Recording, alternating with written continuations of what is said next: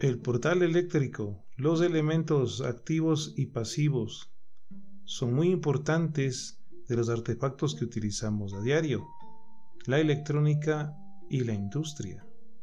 ¿Quieres conocer más? Aquí en el portal eléctrico. Hola a todos, ¿cómo están? Iniciamos la transmisión de otro episodio del portal eléctrico desde la mitad del planeta, Quito, Ecuador. Iniciamos nuestra aventura. Y es el momento indicado para que realices tus comentarios y tus sugerencias a través de mis redes sociales. En Telegram al canal arroba rcee007 y al correo tutor arroba rceeq.com. Bienvenidos al portal eléctrico.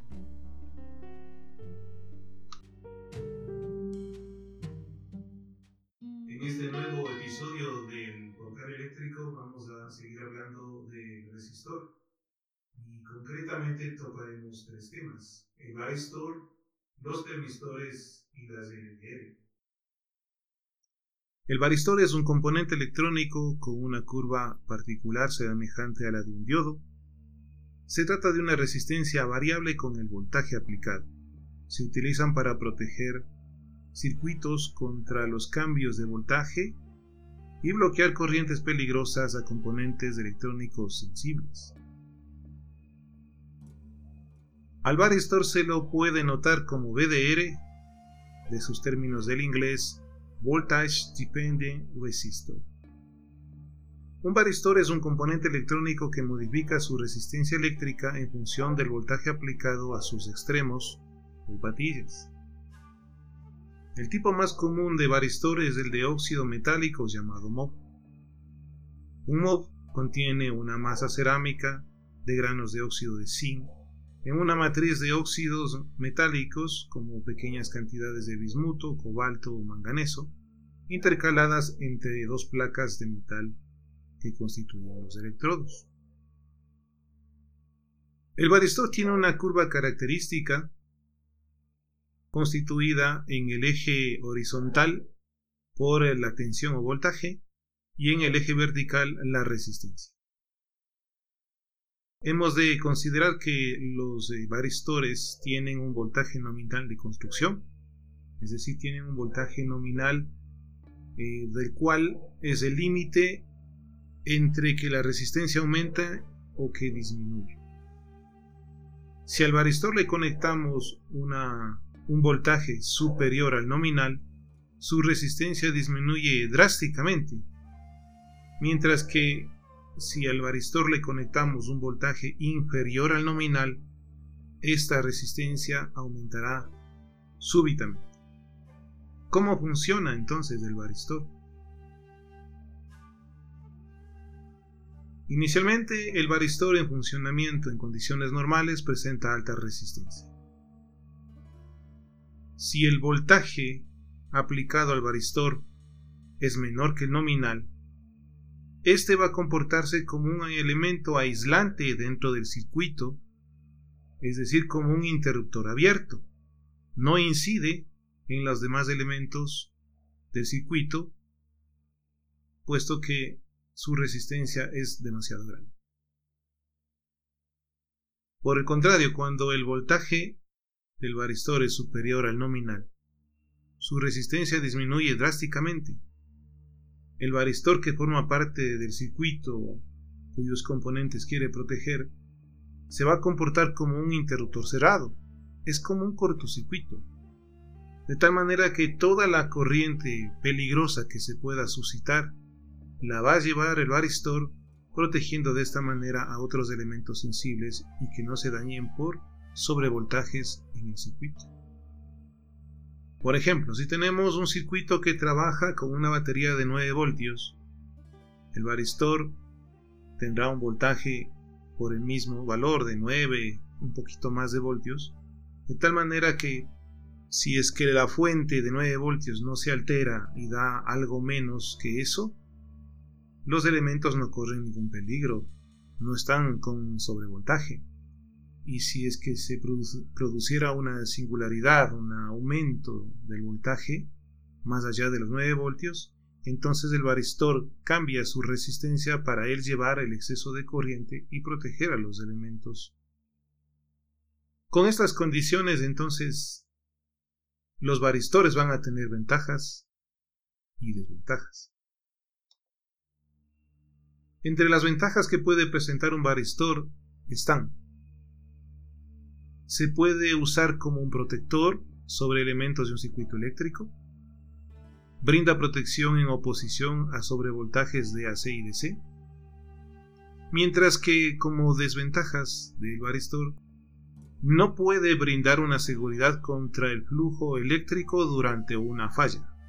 Cuando hay un cortocircuito, no puede otorgar apoyo contra los voltajes excesivamente altos mientras está presente la puesta en marcha de un circuito.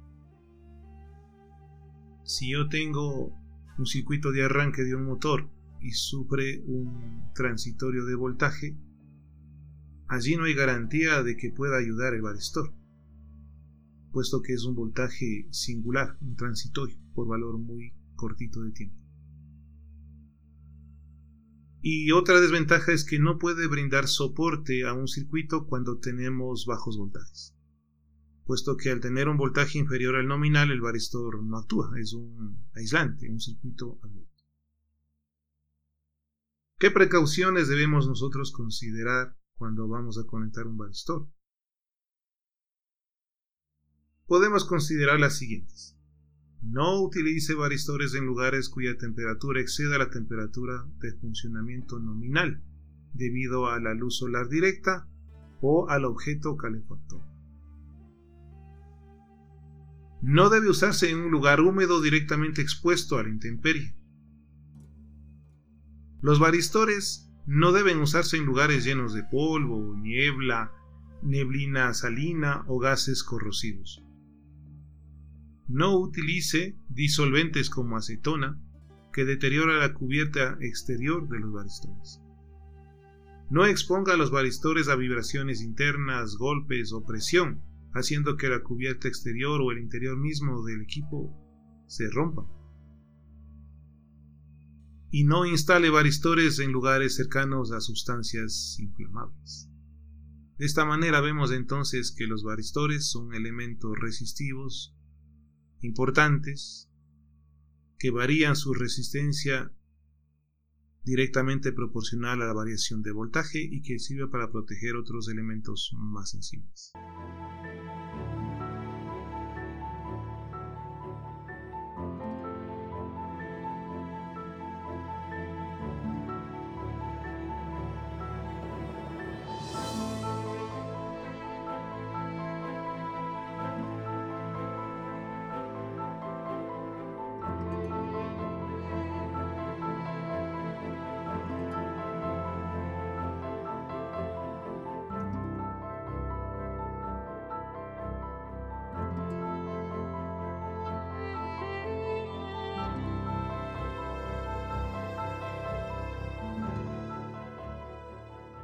Los termistores.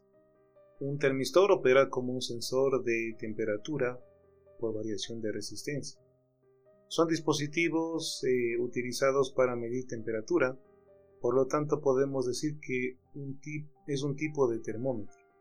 Su funcionamiento se da en base a la variación de la resistividad de un semiconductor con el cambio de temperatura.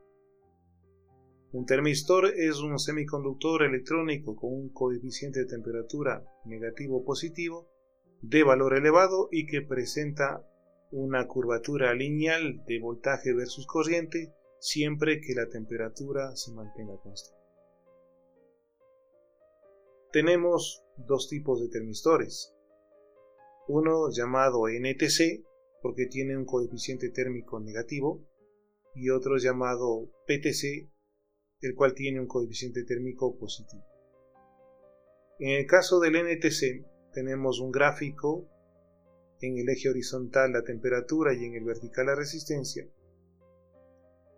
Este tipo de termistor a condiciones nominales, es decir, a 25 grados centígrados, tiene una resistencia que va de 1 megaohmio y que al cambiar la temperatura, si aumentamos la temperatura, su resistencia baja mucho, pudiendo llegar a unidades o décimas de kilo ohmio. En el caso del PTC es todo lo contrario. El PTC a condiciones normales de temperatura, 25 grados, tiene un valor cercano a los 100 ohmios y mientras aumente la temperatura en el cuerpo de este termistor, también su valor de resistencia aumenta. El funcionamiento del termistor se da como base en la variación de la resistencia de un semiconductor, la cual presenta cambios en la variación de la temperatura ambiente. El termistor se puede valer de los electrodos internos para que se controle el calor del dispositivo al que se conecta. Se calienta de forma más lenta en comparación con lo que ocurriría manualmente. Los NTC o de coeficiente térmico negativo presentan una resistencia que disminuye según aumenta la temperatura, mientras que los PTC o de coeficiente térmico positivo van a tener una resistencia que aumenta según suba la temperatura. ¿Para qué sirve un termistor? El termistor es uno de los eh, elementos más usados debido a sus grandes ventajas, entre ellas la más importante de poder enviar señales eléctricas con el valor de la temperatura medida. La relación de resistencia y la temperatura en un termistor NTC se rige por una ecuación dada de la siguiente manera. Una resistencia a una temperatura T cualesquiera es igual a la resistencia en condiciones normales por una función exponencial cuyo exponente es el producto de una constante beta que multiplica a los inversos de la temperatura alcanzada menos la temperatura a condiciones iniciales.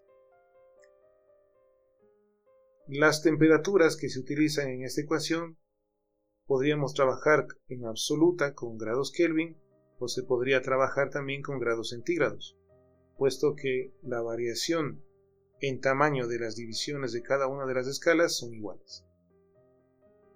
Los termistores PTC, aquellos que tienen coeficiente térmico positivo, mientras más grande sea la temperatura a la que se conecten, su resistencia aumenta. A 25 grados centígrados, su valor es muy bajo, cercano a los 100 Características de un termistor. Los termistores se conectan a puentes de Winston convencionales o a otros circuitos de medida de resistencias. En intervalos amplios de temperatura, los termistores tienen características no lineales. Al tener un alto coeficiente de temperatura poseen mayor sensibilidad.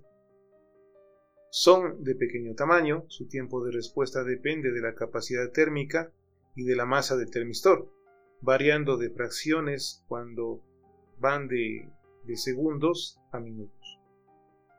Su tiempo de respuesta depende de la capacidad térmica y de la masa del termistor, variando de fracciones de segundo a minutos. Encapsulado de los termistores. Son varias formas de encapsulado según su constitución, condiciones eléctricas y aplicación o modelo. Los tipos más comunes son los de tipo perla, SMD y de disco. Las aplicaciones del tipo SMD son aquellas que se utilizan en CPUs, sensores de temperatura para otros circuitos, baterías recargables y equipos de comunicación móvil. Los de tipo perla, en este caso se encapsulan con una cubierta de cristal que es parecida a una perla pequeña por su forma, la temperatura a la que funcionan están entre menos 50 a 150 grados centígrados. Las aplicaciones del tipo Perla son sensor de nivel de líquido, sensores de automóviles, equipos de aire acondicionado y electrodomésticos. Los del tipo disco se conocen también como termistores de potencia por su funcionamiento. Las aplicaciones de tipo disco son. En electrodomésticos, computadoras, electrónica del automóvil, Los adaptadores, fuente de alimentación de conmutación, embalastros electrónicos. Y distintos tipos de calentamiento eléctrico. También los hay de tipo arandela, que son termistores con una variación de los de tipo disco, solo que tienen un orificio central y no cuentan con terminales, pese a que incorporan dos caras de metal para que se logre el contacto. Las aplicaciones del tipo arandela son por lo general detector de temperatura en superficies y es ideal para empotrar en chasis. Otro tipo son los barra, es un termistor que aparece que es un termistor que se parece a una resistencia común corriente. Dispone de un cilindro y dos terminales, uno a cada lado. Las aplicaciones del termistor tipo barra son cuando se necesita de una resistencia y potencia con una disipación que sea alta, cuando yo necesite un circuito donde vamos a tener una alta potencia y por ende una alta cantidad de calor por evacuarse, entonces ahí utilizamos nosotros un termistor del tipo barra. Aplicaciones de los termistores. Los PTC o de coeficiente positivo se usan para la protección de bobinados de motores eléctricos y de los transformadores si la temperatura oscila entre 60 a 180 grados centígrados. se utilizan como fusibles de estado sólido para protección ante un exceso de corriente que va desde miliamperios a varios amperios a niveles de voltaje continuo que supera los 600 voltios. También se los puede utilizar como sensor para nivel de líquidos. Desventaja de los termistores. La desventaja más relevante es la falta de linealidad del termistor. Construcción de los termistores. Para hacer un termistor, dos o más polvos semiconductores eh, hechos de óxidos metálicos se mezclan con aglutinantes. Se forman pequeñas gotas de esta lechada sobre cables de plomo. Para el secado tenemos que ponerlo en un horno de sintetización. Durante este proceso, esta pasta se encoge sobre los cables de plomo para hacer una conexión eléctrica este óxido metálico procesado se sella poniendo una capa de vidrio sobre él. Este revestimiento de vidrio le da una propiedad impermeable a los termistores ayudando a mejorar su estabilidad. Hay diferentes formas y tamaños de termistores disponibles en el mercado. Los termistores más pequeños tienen la forma de gotas con un diámetro de 0.15 a 1.5 milímetros los termistores también pueden tener la forma de discos y arandelas hechos al presionar el material del termistor bajo alta presión en formas cilíndricas aplanadas por un diámetro que va entre los 3 a 25 milímetros. El tamaño de un termistor va desde 0.125 a 1.5 milímetros. Los termistores disponibles en el mercado tienen valores nominales de 1K, 2K, 10K, 20K, 100K, entre otros. Este valor indica el valor de la resistencia a una temperatura de 25 grados, es decir, a condiciones nominales. Los termistores están disponibles en diferentes modelos, gotas, barra, disco, etc. Las principales ventajas de los termistores son su pequeño tamaño y costo, así que son elementos relativamente económicos. Sin embargo, podemos establecer comparaciones con otros elementos. Podemos establecer una comparación entre termistores y termopar. Las principales diferencias entre un termistor y un termopar son los termistores tienen un rango más estrecho de detección de temperatura, que va entre 55 a 150 grados centígrados, aunque esto puede variar según el modelo y la marca. Tienen una relación no lineal entre resistencia y temperatura. Los termistores de NTC tienen una disminución exponencial de la resistencia con el aumento de la temperatura y de forma contraria los PTC tienen un aumento exponencial de la resistencia con el aumento de temperatura. Los termistores son buenos para detectar pequeños cambios de temperatura, es decir, tienen mejor precisión. El circuito de detección es simple y no necesita de amplificación y es sencillo de instalar. Los termopares. Los termopares tienen un amplio rango de detección de temperatura que puede ir entre menos 250 hasta unos 350 grados centígrados. Los hay de varios tipos. Por ejemplo, el tipo J que va desde, 95 a 760 grados centígrados. El termopar tipo K que va de 95 hasta 1260 grados centígrados. Y otros tipos que tienen temperaturas inclusive mayores. Los termopares pueden ser también muy precisos. El voltaje de los termopares es relativamente bajo y tienen una relación lineal entre el parámetro de voltaje y temperatura. Si comparamos el termistor con otro componente que se basa sí mismo en, en variar la resistencia en función de temperatura, tenemos los RTDs. Los detectores de temperatura de resistencia llamados RTDs son similares a los termistores.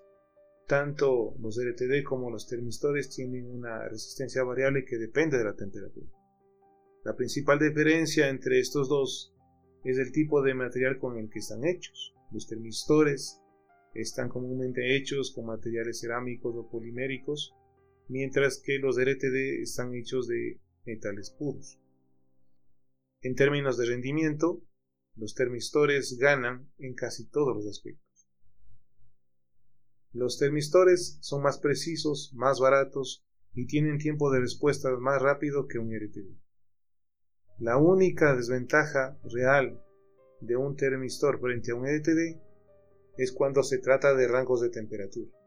Los RTD pueden medir la temperatura en un rango más amplio que un termistor. Y esto es todo lo que tenemos que hablar de los termistores, desde un punto de vista más bien de características y funcionamiento antes de que ecuaciones de cálculo.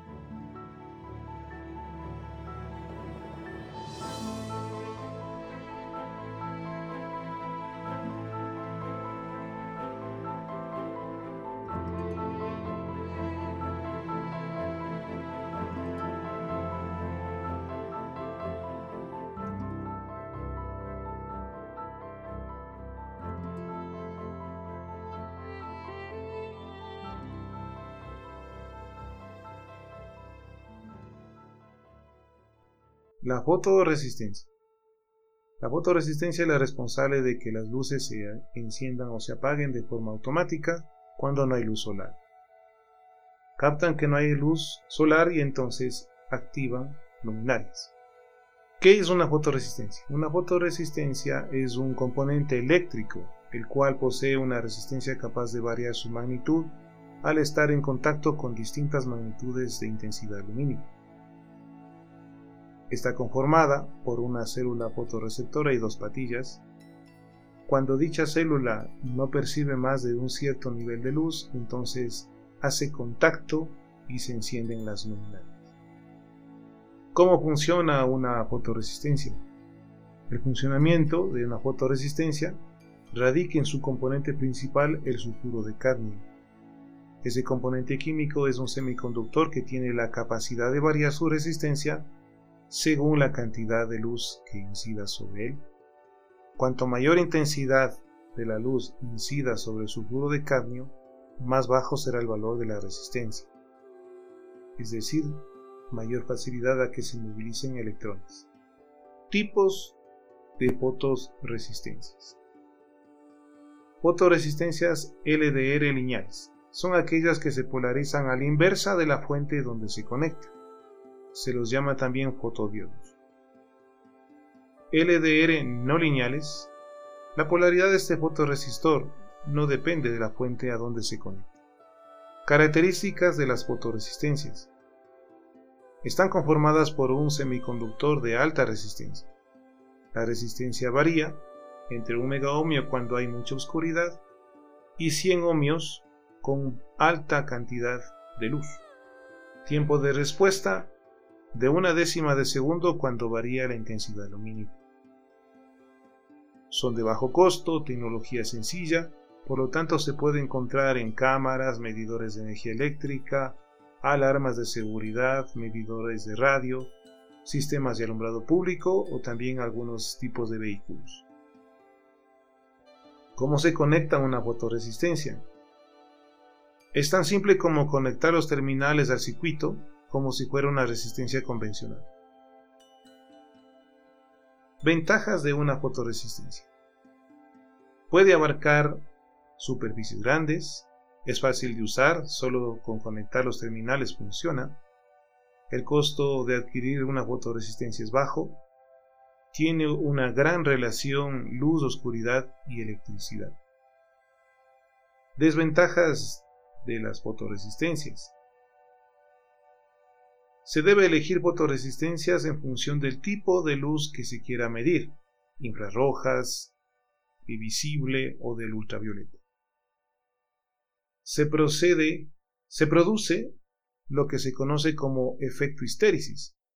Lo que hace es quedar guardado en lo que sería la memoria del metal ciertas condiciones que al tener que cambiar los niveles de iluminación retrasan el funcionamiento.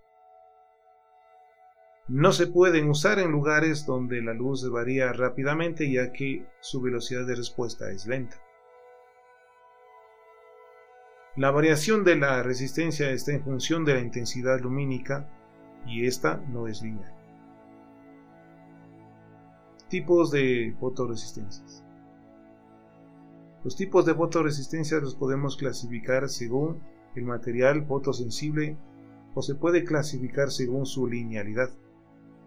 Los materiales de cristal semiconductor fotosensible más utilizados para la fabricación de las LDR son el sulfuro de talio, el sulfuro de cadmio, el sulfuro de plomo y el seleniuro de cadmio. Sulfuro de cadmio.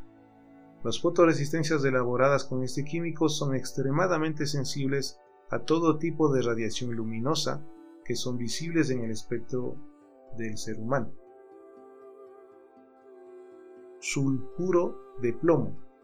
Las fotoresistencias elaboradas con este químico son especialmente sensibles a las, a las radiaciones infrarrojas. La clasificación más común es medir mediante linealidades y no linealidades. Tipos de fotoresistencias. Los tipos de fotoresistencias lo podemos clasificar según los materiales fotosensibles o clasificar según su linealidad.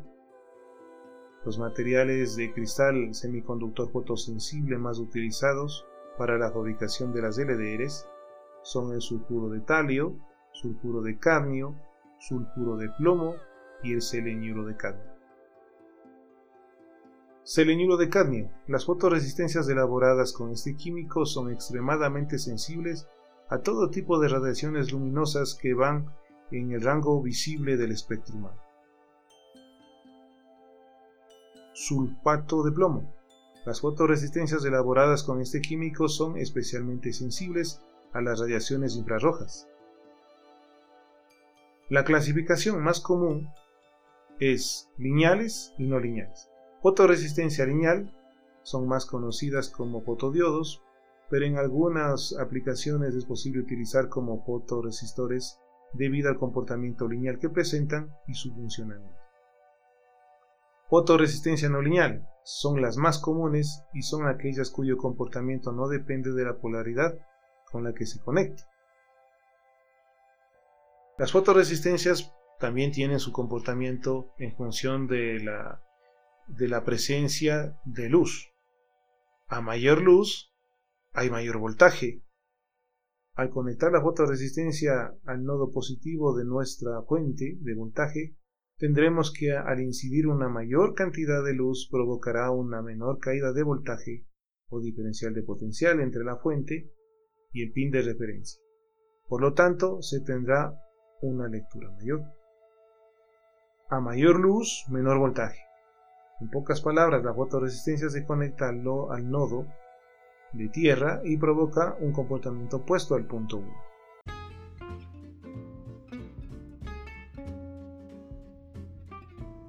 Hemos llegado al final de otro episodio más aquí en el portal eléctrico. No te olvides tus comentarios y de suscribirte a este podcast y a mi canal de YouTube, que lo encontrarás en la descripción de este audio. Hasta nuestro próximo encuentro en el portal eléctrico.